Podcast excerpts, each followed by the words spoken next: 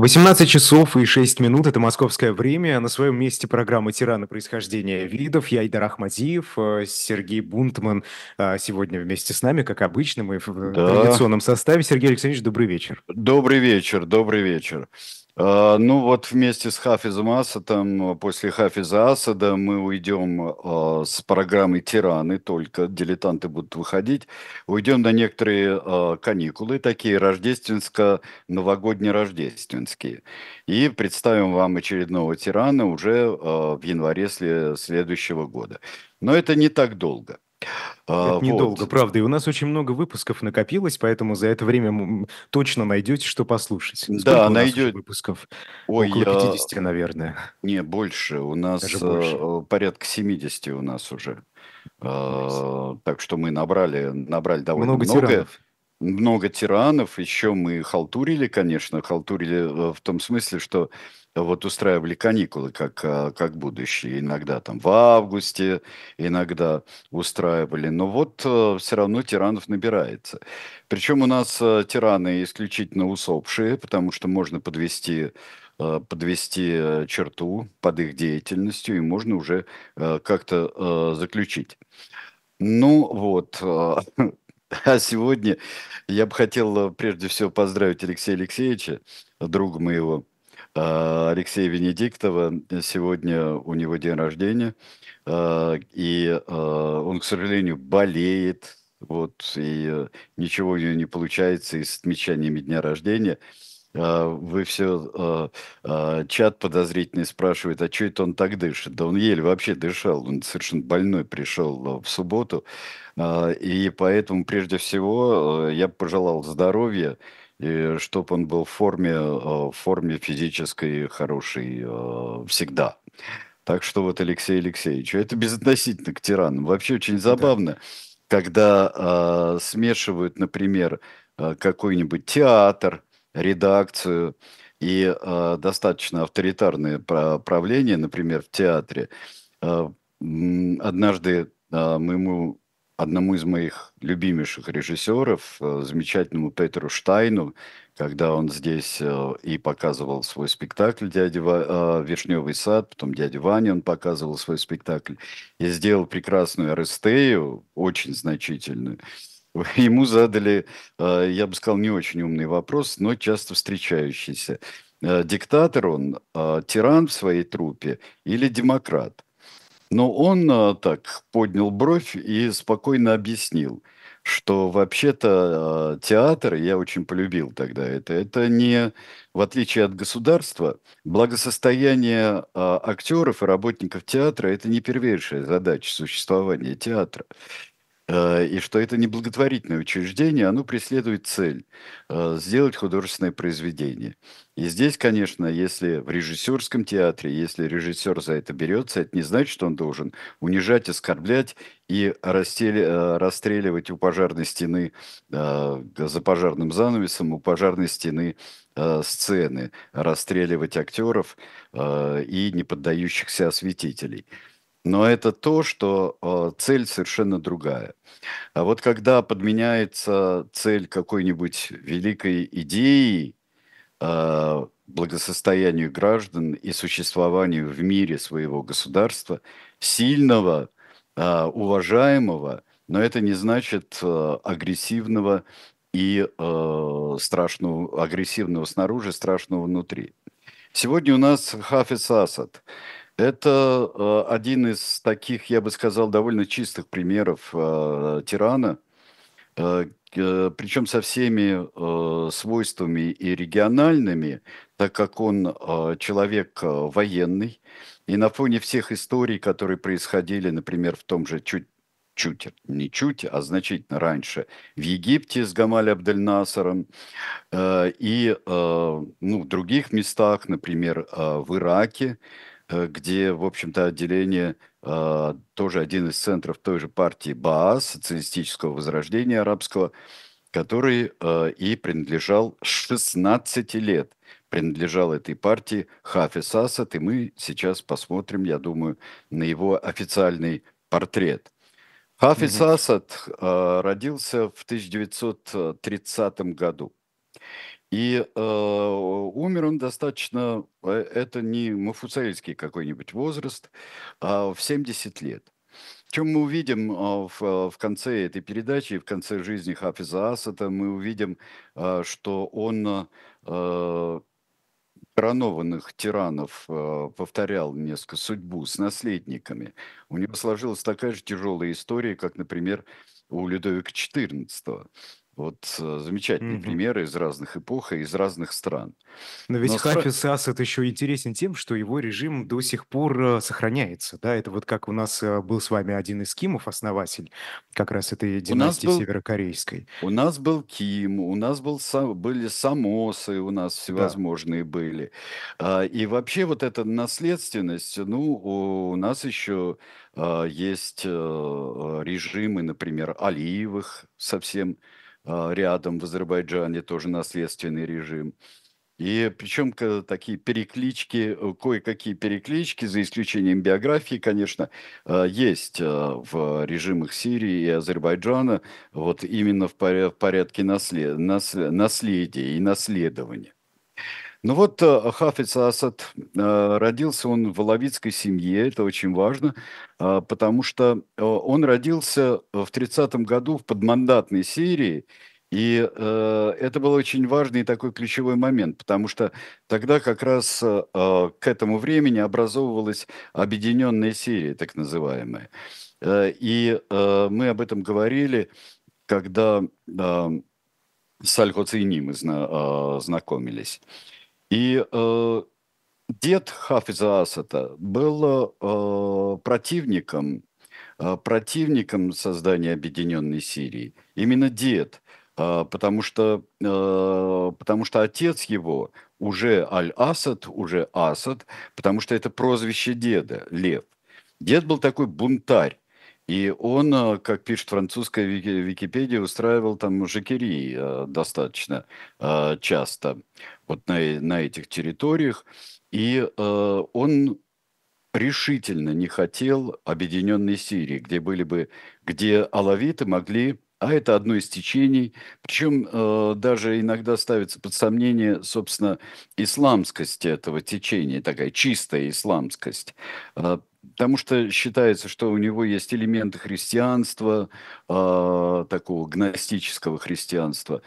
Э, Есть э, э, и э, некоторые считают вообще э, не самостоятельной ветвью, другие совсем не исламской. То есть здесь примерно такой же, такой же спор, как насчет катаризма, например, в Европе, продолжающийся много-много столетий. Собственно, было ли это ответвлением христианства или это была иная какая-то э, религия. Во всяком случае, прозванный львом, но у него были другие прозвища, он бунтарь и так далее, а, но прозванный Аль-Асадом, а, а, он оставил это прозвище своему сыну, отцу Хафиза Асада, который в 27 году сделал ее официальной своей фамилией и уже так во всех документах писался как Асад. Про... Отметился отец еще тем, что в 1936 году он э, написал, э, правда, это есть историки, которые это оспаривают, э, наличие этого письма. Он написал письмо, как представитель алавитов сирийских, написал письмо Леону Блюму.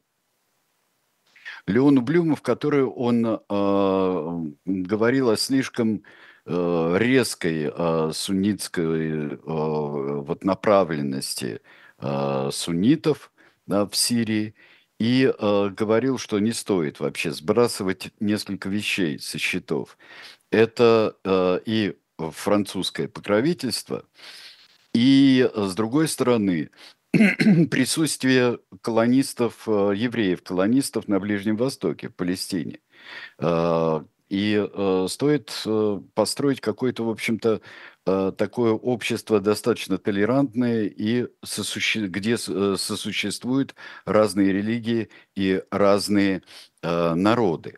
Ну, э, подлинность этого письма и вообще су- факт существования этого письма э, иногда подвергают э, сомнению. Но во всяком Ну, случае цель отметим, благая, да? А, Только насколько это всяком было реализуемо тогда? Э, реализуемо это было с трудом, потому что вообще ситуация была чрезвычайно тяжелая. Через 4 года уже никакого Леона Блюма во Франции не будет, а через 4 года будет Петен, а, алавиты будут сотрудничать э, с французскими властями, э, которые оказались уже, ну, такими уже союзниками Гитлера, потому что Франция была оккупирована, а свободная Франция была чище, еще почище оккупированной Францией. И э, после войны э, подвергалась э, осуждению позиция многих халавитов и в особенности их вождей. В 1946 году Хафиз Асад уже студент, он, вернее, ученик, он учится, ему 16 лет, он учится в лицее, и он первый представитель этой Э, очень многочисленной семьи. Сам он был девятым сыном, э, как подчеркивают все на свете э, источники, девятым сыном своего отца и четвертым сыном от второго брака. И, но при этом он очень способный, и э, сумели его отправить, э, отправить учиться. Он должен был поступить, э, э, в 16 лет он уже в э, партии БААС, он разным влиянием, и у него был примерно как у Владимира Святого был политический выбор, у того религиозный, а здесь политический выбор. По легенде Владимир выбирал между религиями, а здесь Хафиз Асад выбирал между левыми партиями. Он был левых взглядов, Э, и э, потому что партия Баас, она достаточно левая. И он выбрал э, партию социалистического, арабского социалистического возрождения и уже занимал так неплохие должности местные. И э, даже представлял учащуюся молодежь. Он возглавлял даже учащуюся молодежь э, басийского движения. А то, что он алавит, это никак не влияло на отношение к нему, учитывая, что он учился у него в том регионе, очень... который больше суннитский. Он, у него очень много... Вот, э, кстати говоря, это и э, повлияет на его политику очень серьезно. Насколько я понимаю, у него э, были э, близкие друзья алавиты и э, родственники, и семья, но э, через э, именно партию Возрождения и через э, товарищей по взглядам он э, очень себе дружеские связи завел с э, многими молодыми суннитами. Так что у него не было вот этого, он не был, как его отец и, например, как его дед, вот таким вот э, явственным э, алавитским патриотом. В общем, не консерватор в этом плане. Вот в этом плане, да, он был и он э, был сирийским э, националистом, общесирийским националистом. Но потом мы увидим, как свое правление он будет э, поддерживать вот такое разделение властей по суннитско-алавитскому признаку. Мы это увидим после 70-го года, когда он уже действительно придет ко всей полноте власти. Но как пишет, денег не хватило у семьи, чтобы поступить ему в Бейрутский университет. Он, не, он туда не стал записываться, а он записался, вот получилось так, что он записался в военную академию. И э, мы сейчас увидим его э, э, на крыле, э, на крыле учебного, учебного самолета. А, и э, вот он со своими товарищами по академии, он встретит там а, некоторых будущих своих соратников, и во всяком случае это откроет ему дорогу, а, армия, и причем военно-воздушные силы, откроет ему дорогу, я бы сказал, в арабский мир, потому что в 50-х годах уже летчик и уже потом командир эскадрильи, он э, посетит э, такие важнейшие для Сирии, э, Баасийской Сирии страны, как Египет, с одной стороны, это Насеровский уже Египет, в 1955 году он отправится на стажировку в Египет, а в 1957 году он будет стажироваться в Советском Союзе. В Советском Союзе и овладеет реактивным истребителем МиГ-17. Так что э, здесь у него разносторонние, его горизонты расширяются. Очень непростое отношение к насыризму и к Насару у него. С одной стороны, вот в 1958 году да, ну ему удается несколько во время Карибского кризиса, вот Карибского, что я говорю, господи, а, э, Суэцкого кризиса 1956 года, ему удается там принять участие, хоть и небольшое. Вообще, каждый раз мы видим, что когда начинаются военные действия, какие-то, у э, достаточно скромная роль у Хафиса Асада. То есть он э, не, у него нет, э, например, какого-нибудь бонапартовского Тулона такого.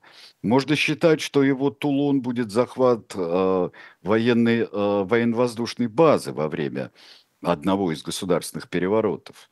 И, и э, это во время переворота 60, э, 63 года, если я не ошибаюсь он э, будет в этом участвовать. А, но пока у него такие локальные задачи, которые он достаточно э, успешно выполняет как офицер. В 1958 году происходит очень важное событие для э, двух стран для, и вообще для арабского мира. Это появление Объединенной Арабской Республики. Вот для многих это очень странное такое сейчас вот образование, что когда-то была Объединенная Арабская Республика, включавшая в себя э, Египет э, и Сирию. Но вот, например, э, для меня, когда я начал себя осознавать и, и с марками, и со всякими делами, для меня это был просто факт повседневный, что существует ОАР, и вдруг она исчезает. Исчезает в 1961 году. Это очень э, странную роль и, и неоднозначную сыграл в судьбе Хафиза Асада, э, потому что он был в Египте, он э, при этом он был противником именно египетского доминирования в Объединенной Арабской Республике. А с другой стороны, он, э, ему не нравилось то, что происходило в Сирии, и как если бы Сирия, она и была независимой, но если бы Сирия э, вот выходит из Объединенной Арабской Республики и каким-то образом э, порывает часть своих связей с Египтом, то это ему тоже не очень нравится. Он ищет и в рамках партии БААС, и он и ищет э, себе э, идеологическую опору. Потому что, э, в принципе, партия БААС для него слишком, ну, как сказать, может ли быть какое-нибудь явление одновременно слишком узким и слишком широким для него, слишком зыбким и слишком узким. То есть ему там тесно, а с другой стороны, э, это слишком зыбкое формирование. То есть это слишком э, много э, центров, слишком много вот такого вот размытого панорабизма, такого вот социализма, который ищет, ищет свое лицо. Насколько человеческое, я не знаю, но ищет свое лицо. Ищет свое лицо, и здесь, например, такой Салах Джадид, э, например, такой человек э, будет, э, который, с одной стороны, он и идеологически ссорится с Советским Союзом, потому что слишком непримиримый, а с другой стороны, он военный ленинизм для него существует, и для Хафиза Асада тоже существует. В общем, я думаю, что можно здесь э, подчеркнуть только одно, что э, очень большое брожение в головах. Да, левая идея. Э, да, э, конечно, э, ориентируется на Советский Союз. О, и в холодной войне, в антиамериканизме своем. В какой-то момент пропустят такую вещь, как разрядка э, начинающаяся. А, в какой-то момент прагматизм а, а, будет чужд, а потом прагматизм будет слишком велик для других арабов, например, прагматизм Хафиза Асада. То есть вот, вот это такое нащупывание. Если видеть другие страны, вот весь этот регион, то этот регион вот все время в брожении таком находится. Тем более, тем более, вот после того, как в 1961 году Сирийская Арабская Республика выходит из Объединенной Арабской Республики и остается Сирия и Египет. Сложные отношения – басистам очень многим, тем, особенно с имеющим связи с Египтом, приходится уйти в отставку. С другое время, с другой стороны, а, насыристы – это тоже не те люди, с которыми можно вот близко-близко дружить. С третьей стороны существуют исламисты, существуют братья-мусульмане, у которых тоже совершенно другая, другие идеи. И все эти события очень бурные будут продолжаться все время, да они никогда и не прекращаются. Никогда и не, при, и не прекратятся. В 60... Да, по сей день тоже. Да, конечно. Да, конечно. А, в, в 1963 году а, переворот, а, организует армия переворот, и э, даже э, не будем э, говорить, какие там э, были коалиции, кто потом откалывался от этих коалиций. Во всяком случае, э, свергнуто было э, правительство, э, сопротивление было большое, и э, сталкивались и, э, и бронетанковые войска, и главное а, была угроза атаки с воздуха, и здесь э, ключевую роль отряд, а, отряд Хафиза Асада совершает, выполняет эту роль и э, берет базу в Думыре, захватывает базу, захватывает важнейшую военно-воздушную базу. Может быть, э, в связи с этим Э, летчик, да еще э, отличившийся здесь, он становится командующим ВВС и э, становится, в общем-то, все более и более значимой фигурой в войсках, но недостаточно для того, чтобы стать еще правителем Сирии и даже в, при баасистском правлении. В 1964 году Э, первое, вот в, в эти времена, мощное выступление исламистов, братьев-мусульман, э, которые э, и здесь не, ни секунды не сомневаясь, его бы разгромили. И поэтому здесь, в общем-то, оно фактически не состоялось. Дальше. 66-й новый переворот – новый переворот, который приводит как раз а, к власти одного из а, а, соратников, вернее, кто чей соратник, еще пока трудно сказать, это как раз Салах Джадид, которого мы сейчас увидим, один из действительно авторов переворота 63 года, но который вот сейчас становится руководителем фактическим э, Сирии. Вот такой бравый офицер, э, во всяком случае, э, ну, хорошо сфотографирован здесь, очень.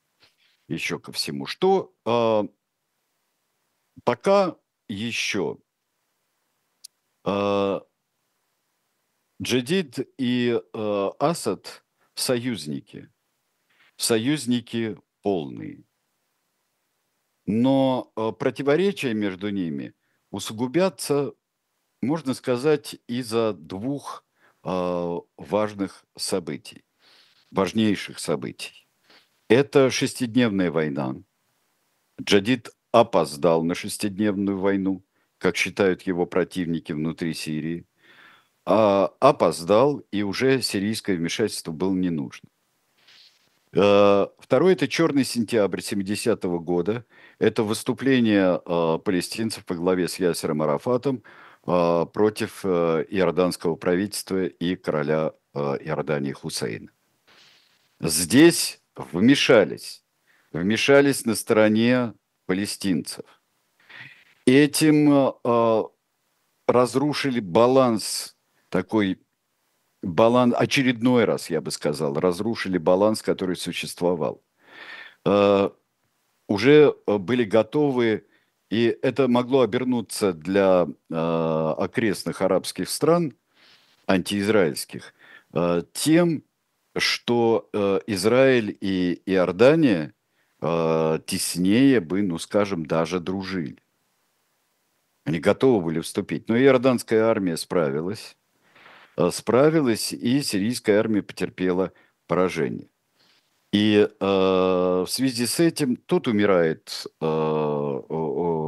умирает Гамаль Абдель Насер, и э, на его похороны едет Хафиз Асад, э, и э, по возвращении он совершает переворот бескровный, без столкновения и э, умно сделанный. И с тех пор и до самой смерти Хафиз Асад получает э, безраздельную, все более безраздельную власть в Сирии. Ну, здесь мы прервемся, я так думаю, да, и, и потом продолжим.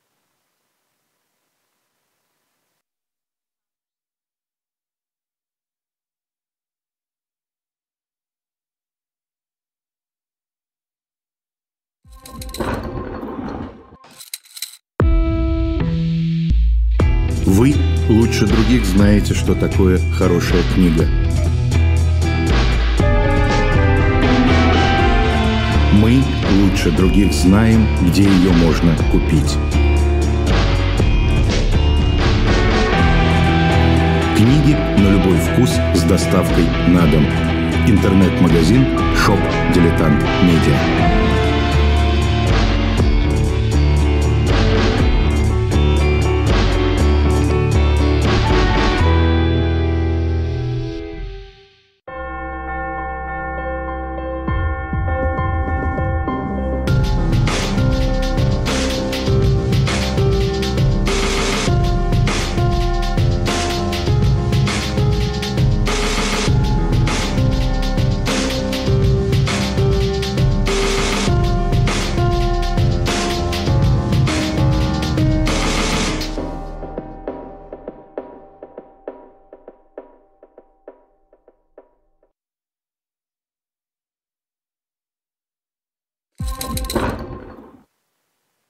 Ну, а книжка, да. которую я хочу сегодня представить, книжку я еще хочу представить, это книга Владимира Пастухова. Мы много чего представляем, и новогодние подарки, и вот у нас еще есть для достаточно специального исторического образования а, изложение, я бы сказал, самое а, сжатое от Руси к России а, э, Льва Гумилева. Но мы еще вот нашли, нашли по сусекам, по полочкам, э, по книжным полочкам и разным складам мы еще нашли какое-то количество экземпляров книги Владимира Пастухова «Как нам а, переучредить Россию». Замечательная а, книга. Я прямо сейчас ее читаю, могу, могу 100% о, вам о, гарантировать. О, о. Это, это действительно очень Да, интересно. это действительно у меня одна, вот я повторяю, как постоянно. Датировать бы еще каждый очерк, потому что, чтобы связаться с конкретным моментом, а, когда Владимир Борисович это писал. Но книга замечательная, а, книга объемистая, замечательная а, для размышлений. И я не думаю, что очень веселых размышлений, которые ну, нас, нас, нас преследуют. Э, К сожалению, это так, да. И Владимир Пастухов э, еще Э, конечно, мы вкладываем открытку э, с его приветствием э, всем будущим читателям. На шоп «Дилетант Медиа», которые приобретут эту книгу, всем будущим читателям, как нам переучредить Россию. Вот открытки-то вот так... у меня нет. И без нее, честно сказать, читается не так хорошо, наверное, как с этой открыткой. Да с открыткой, с открыткой читается просто. У меня тоже. Я ничего, я скрипя сердце читал. Я прочел ее уже достаточно давно. А, я читал эту книгу, конечно, вот открытка все перевешивает. Отсутствие открытки, даже отсутствие датировки. А, вот. Но я думаю, что вы будете иметь такое счастье, э, что получите и открытку. Вот, вот, друзья мои, шоп «Дилетант Медиа» работает безостановочно. А, Хафиз Асад, давайте на него посмотрим в 70-м году. 70-е – это начало его взлета и начало построения его, собственно, государства. Я бы хотел сейчас, вот есть здесь очень важна и связана и внутренняя политика, и политика внутреннего, без сомнения, можно сказать, внутреннего террора, Э, приведение к единовластию, к монопартийности. А, а, если есть разделение властей, то это разделение между алавитами, которые держали госбезопасность, и вот знаменитые секретные службы сирийские, о которых мы сейчас поговорим а, отдельно, там очень любопытная история. А, та, а, и суннитское, в общем-то, во многом военное руководство, и, а, если можно так сказать, гражданское руководство. А, потому что а, все, даже совещательные функции всевозможных институтов, государственных институтов, они все время урезаются при, при Хафизе Асаде. Здесь, конечно, с этим связано и вечное... Э, я бы сказал, а, бурная внешняя политика э, Хафиза Асада и, э, и восстания, которые есть, и участие в гражданских войнах соседних государств, и оккупация соседних государств, таких как Ливана, и уже жуткое подавление исламистского, исламистского восстания в 1982 году. Это и стерли город с лица земли, Э, бомбардировками и э, в тюрьме э, вырезали как просто как во французскую революцию, как по призыву Марата вырезали врагов, просто убили врагов до полутора тысяч человек там было. Ну вот давай сейчас вопросом, просто интересно. Я могу пойти в любом направлении, интересно, что спрашивают. А, спрашивают, было несколько вопросов на тему противоречий. Вот после того, как а, Хафиз Асад а, приходит ко власти, что, что с противоречиями в обществе? Какие разные группы существуют и чего они требуют и так далее? Вот если это все воедино Группы собрать, существуют, ну вот два большая группа. Вот сунниты, которых большинство, и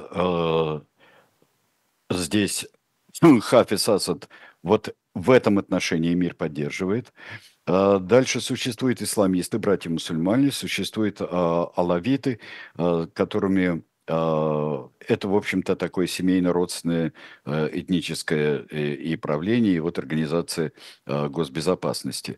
Здесь достаточно жестко поддерживает Хафиз Асад, а, особенно единство армии. Единство армии – это а, его идея после 1966 года еще была, это создание э, идеологической армии. То есть в армии не должно быть вот того, что он пережил в молодости. В молодости это то, что в армии существуют фракции, а, возможность столкновения, как, как это и было между межармейские столкновения – как это было в 1963 году, а, а, как это было в 1966 году. А, и вот в армии сомнений быть не может. Это идейное, э, идеологическое. После после э, переворотов, и он определяет БАС, э, национальные формы БАС, необаасизм, который еще отличается от того баасизма, что существует в Ираке. И э, в 1962 году, когда был удачный, удачный переворот в Ираке, э, попытались э, офицеры сначала взять власть в 1962 году, но им удалось только через год. Это, и вот эта постоянная армия должна быть едина и под единым руководителем. И личная власть Хафиза Асада делает все – то есть Хафиз Асад с самого начала становится а, символом нации. При жизни Хафиза Асада а, у него будет такое а, тактическое отступление, но отступление в пользу будущего. А, это мы еще посмотрим с вами. Вот какие группы, вот противоречия постоянно раздираемые. И, и а, близлежащий Ливан в гражданскую войну с 76 по 82 и даже дальше вмешается а, вмешается Причем не на стороне, собственно, например, и исламской части Ливана. И не на стороне и э, постоянно здесь курсирующие, вот как после э, Черного сентября э, эвакуировались э, а, ООП, эвакуировался арафатовцы, эвакуировались в Ливан, и здесь э, очень сложные отношения, и отношения, э, что вот э, не, не только не поддерживает, а, кстати, э, э, Джадида э, было один из упреков, что он слишком распустил этих ребят. Слишком распустил этих ребят, и они э, мутят воду везде, а надо вести политику последовательную. Как первое, что сделал Хафиз Асад, это вместе с Анваром Садатом э, в очень сложных отношениях, но они э, решают э, здесь э, э исправить то положение, которое сложилось после шестидневной войны 1967 года. И э, э, все дело в том, что Плохая была подготовка, они считают. А, армию надо тренировать для настоящей войны с Израилем. Но а, один ведет переговоры с Москвой, это а, Хафиз Асад. А Анвар Садат ведет переговоры с Киссинджером. И э, здесь э, то, что это должно окончиться каким-то каким выгодным для Египта и Израиля и э, без особенного решения палестинского вопроса и э, без поддержания, скажем, градуса палестинского вопроса, который вот Асад, например, он не голосовал за 242-ю резолюцию э, Совета Безопасности, э, которая, по его мнению, э, а за нее голосовали и Штаты, и, э, и Советский Союз, кстати говоря, э, который бы закрыла палестинский вопрос – а палестинский вопрос э, был очень важен для того, чтобы а, расшатывать положение на Ближнем Востоке, когда надо будет а, а, одним ударом, как в 1973 году, одним ударом положение это смести. И кто будет там лидером? И каждый, ну, мы знаем, что Анвар Садат, и заключив Кэмп-Дэвисские соглашения, он был убит и Анвар Садат э, э, плохо кончил для этого. Э, а Хафиз Асад продолжал свою... При нем Сирия истощалась. То есть создание палестинского государства это, это вот не та конечная цель, о которой думали. Это, ну, это, вот, это невыгодно. Ну, вообще, э, палестинское государство э, это такой вопрос. Палестинское государство, вот если, если его создать было, то ну, мы это рассматривали еще, когда формировалась идеология вот такого вот, то, что привело к движению Хамас и, и вот палестинского движения, экстремистского палестинского движения которая замешана не столько на самоутверждении, а сколько на уничтожении Израиля. Вот. Что еще спрашивают? Э, несколько раз Дмитрий уже попросил, э, чтобы вы рассказали о химической атаке, я так понимаю, 82 -го года против а, повстанцев. Ну вот это, э, это и химическая, и авиационная атака. Это, это страшное. Вот то, что унаследует а, Башар Асад, унаследует. Это вот та гражданская война, которая, которая а, разразилась а, в Сирии. Это, конечно, а, и наследие Хафиза Асада, но это и наследие приемов. И здесь уже а, Башар Асад не совмещает а, такое очень мощное, очень мощно ставил ногу, если так можно сказать, его отец – здесь. И все его говорили, очень тяжелый переговорщик. Это не тот человек, который будет бегать за помощью, а он обставит дело так, что к нему прибегают с помощью, если она ему нужна. Но в принципе он справится и сам. А, очень важная вещь – это создание а, секретных служб. Секретные службы Хафиза Асада, надо сказать, что не благотворительной организацией и не армией спасения а, была сирийская а, госбезопасность до Хафиза Асада. А, мы знаем вот публичную казнь разведчика, шпиона Эли Коина, мы знаем, который долго работал в Сирии на Израиль, и целый фильм был об этом снят, где Саша Барон Коин играет Эли Коина. И э, мы знаем это повешение на кране и э, э, 6 часов не снимания тела и вообще не выдачи тела. Но здесь это разведки и жестокость разведок еще ко всему, и контрразведки. Но то, что организуется при Хафизе Асаде, и то, что он всегда отрицал и до сих пор отрицает Сирия – это то, кто стоял у истоков, э, э, у истоков вот этот человек, которого мы сейчас увидим. И это уже сложно отрицать, потому что очень много просочилось, очень много просочилось э, и последние годы правления Хафиза Асада, и в, после смерти Хафиза Асада с сирийскими иммигрантами – высокопоставленными беженцами, особенно гражданской войной. Слишком много свидетельств.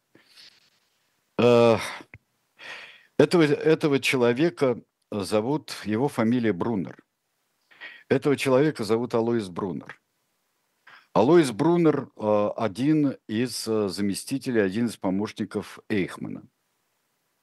На его личной совести 130 тысяч убитых евреев – а, это нацистский преступник, который кривыми косыми путями через Египет в 1954 году обосновался в Сирии. А, я совершенно а, не понимаю, почему Фишер такой, такой любимый многими псевдоним. И вот он известен был как Георг Фишер. В 1966 году после переворота он э, начал потихоньку сотрудничать с э, Хафизом Асадом. Э, Георг Фишер, под разными именами известный там в, в Сирии. Георг Фишер – создатель, консультант спецслужб Сирии при Хафизе Асаде. Почему это... именно он, Сергей Александрович? Как э, вообще они соприкоснулись? Как они соприкоснулись, э, я вот точно место встречи и как-то вот их э, не знаю, но знаю только э, то, что э, по свидетельствам он проводил инструктажи, он про провел реструктуризацию э, спецслужб, он наладил отделы, он э, довел до любимого нацистами идеала системы допросов и пыток – и систему, систему мести карательных акций, например. И вот с 70-го года он был той картой, как говорили люди, которые его знали и которые оценивали политику э, Асада вот с такими сомнительными людьми. Э, Алоис Брунер был картой, которую удобно вынимать из рукава, когда нужно что-то сделать вот внутри – и э, засунуть в рукав, когда он становится не нужен, но придержать. Э, как ситуация... на все это смотрел Советский Союз? А, а, сквозь пальцы, я так думаю. Сквозь пальцы. Я ну, не знал, знаю. Конечно. Я не знаю.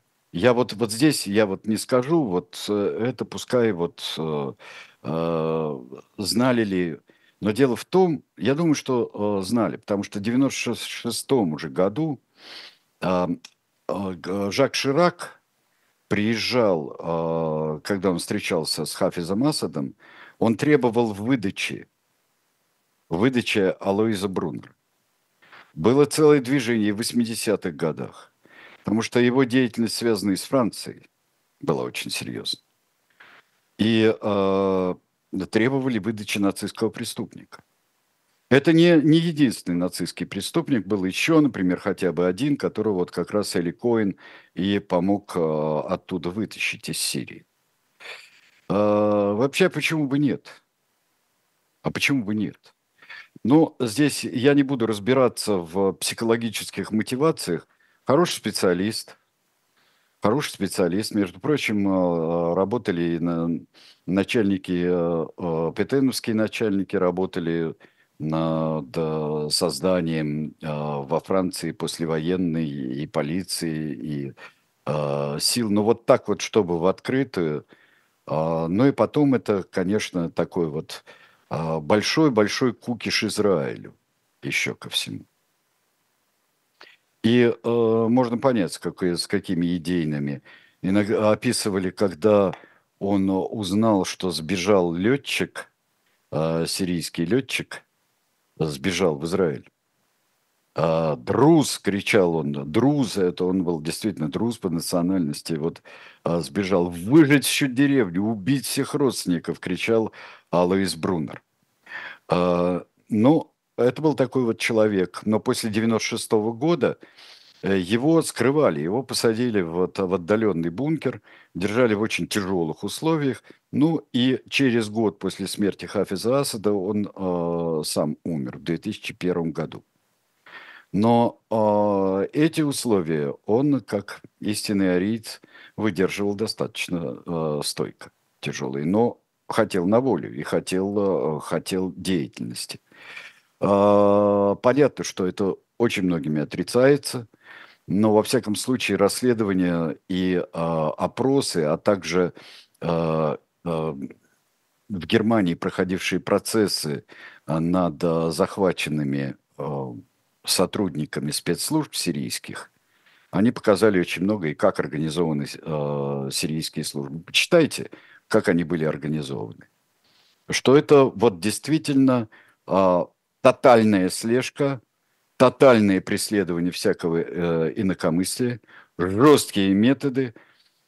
Э, и э, ну, это могли бы и сами справиться – но вот такой экзотический и мрачный э, есть э, нюанс в создании Сергей Алексеевич, серии. вы говорите, были организованы. А сегодня это не так. А, дело в том, что люди, которые связаны и с сирийскими, и сирийские перебежчики, и а, сирийские, а, а, а, сирийские беженцы, иммигранты, они говорят, что то, что э, при Башаре вот э, э, творится, и то, что э, с оппозицией делается, и с повстанцами, и с оппозицией, и со, вот со всеми. Это, конечно, она же, она действует, э, спецслужба. Действует. Когда я говорил, что были организованы, э, вот да, это вот было организовано, дальше сама работает. Потому что только тем отличается. Вот сейчас мы перейдем вот э, и завершающему аккорду, и э, Хафиз Асад, как Людовик XIV, и, и э, когда-нибудь, ну, я не знаю, мы ли, э, человек, Башар Асад, человек относительно молодой, э, и э, ему еще править и править, и когда-нибудь можно будет подвести, подвести итог э, его правлению. Но во всяком случае, вот смотрите, что э, происходило. В 1983 году вопрос э, наследника, что вызвало, кстати говоря, очень большие трения в, в Баасийской партии, в Баасийском движении, назначает своих наследников Хафиз Асад. Сначала это брат его Рифат – брат его Рифат, но Рифат не стал э, сильно терпеть. И в 1984 году он попытался свергнуть Хафиза Асада. Это привело к очень большим пертурбациям, вообще к посадкам, к увольнениям, к отставкам, э, к э, перемешиванию. Ну, сторонники у него были. Сторонники были, но о, недостаточные. Сторонники, о, Хафиз Асад свое дело сделал, армия была едина, и э, спецслужбы настолько взаимоконтролировались, все контролировалось и внутри спецслужб, и спецслужбами, так что здесь можно было и предотвратить. Это все не удалось. Рифат бежал. Вот посмотрите вот с Рифатом. Вот сначала первый наследник. Почему я говорю, как Людовик XIV? Здесь месье, брат короля, да? А, вот э, он с Рифатом. Дальше смотрим мы на семейную фотографию. Это э, Хафиз Асад сидит и жена его, а за ними стоят сыновья и дочь. Вот если смотреть слева направо, это Махер, который вот до сих пор занимает э, определенные а, военные должности. Э, в 11-12 годах он довольно сильно пострадал. Э, ходили слухи, что он потерял ногу, но, скорее всего, нет. Но это не так важно. Во всяком случае, он достаточно высокопоставленный военный. А рядом с ним стоит Башар. А про Башара мы сейчас поговорим. А посередине, между отцом и матерью, стоит Басиль. Басиль а потом несчастный Меджид, который, а, у него были большие проблемы. Он, э, инженерное образование у него, и у него были большие проблемы, и, в общем-то, он а, довольно рано умер. Рано умер, и у него психиатрические проблемы были. И сестра их, ей долго не разрешали выходить замуж, она вышла замуж, и с матерью уехала уже десятых годах она уехала в Дубай, а, там а, мама скончалась в шестнадцатом году, ну вот она во всяком случае переехала э, в Дубай оттуда, из Сирии, уже когда пошла война. Так вот, Басиль. Басиль становится дофином, становится главным наследником. А, Басиль то, Басиль все, Басиль это будущее. Абу Басиль называют а, уже а, Хафиза Асада, с его разрешения, конечно, что уже Хафиз Асад, он, конечно, и президент, и все, и все прекрасно, все замечательно, но он отец Басиля. Басиль а, ездит туда, Басиль представляет здесь. Но вот чем не задача. А, в 94 году, в 94 году Басиль в возрасте 30 лет разбился на автомобиле. Ехал в Дамасский аэропорт, чтобы лететь в Германию, сам сидел за рулем, больше 200 километров. Как говорят, говорится в таких случаях, не справился с управлением, вылетел и тут же погиб на месте. Это страшнейший удар, и э, вытаскивается из Великобритании, э, из своей медицинской учебы будущий офтальмолог Башар Асад, и становится, э, становится он преемником. Это, конечно, трение вызывает э, в, и в баасийских кругах. Вообще, что это такое? Что это за действительно социалистическое возрождение? А при нем вот у нас такое многоступенчатое наследование. Если Басиль 10 лет готовился, пока не погиб, и еще бы готовился – и занимал бы ключевые должности. Но вот э, э Башар пришел э, в 2000 году, он пришел, как сказать, готовым, не готовым. Это вечная наша проблема, Айдар, когда мы занимаемся вот этими наследственными э, авторитарными режимами. Готов, не готов. Но мы видим, что, во всяком случае, внешне уже много лет уже 23 года Башар Асад э, продолжает политику отца.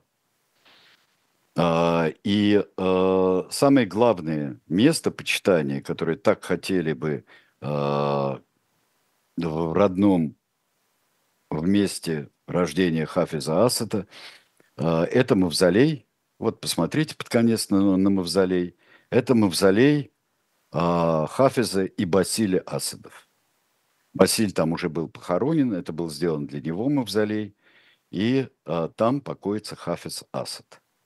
Прочное, наследственное, авторитарное, тираническое правление сделалось, которое разными способами и при Хафизе и при Башаре проходит как при, а, через вообще становится на грань краха, но действует. Не мытьем, и мытьем, и катанием, и собственного населения, и окрестных стран, и поиска а, прагматических союзов. Пока это удается. Вот вам Хафиз. Пока, да, но это очень нестабильная ситуация. А, ну вот 23 года нестабильная ситуация. Ведь э, э, нестабильная, нестабильная, но Башар у нас э, э, пришел э, в преснопамятном 2000 году. 20, как давно это было, да. Кто 20, же столько правит так долго? Да, да, да, да, даже не знаю. Затрудняюсь сказать. Думаю, что после наших каникул э, как-нибудь скажу. Да. Спасибо большое. Это была программа «Тирана. Происхождение видов». Э, вернемся мы уже в следующем году. А в таком составе Сергеем Александровичем в пятницу в программе «Дилетанты», поэтому подключайтесь. После нас на «Живом гвозде» в программе «Особое мнение» писатель Виктор Ерофеев а, с Никитой Василенко, поэтому никуда не переключайтесь. До свидания.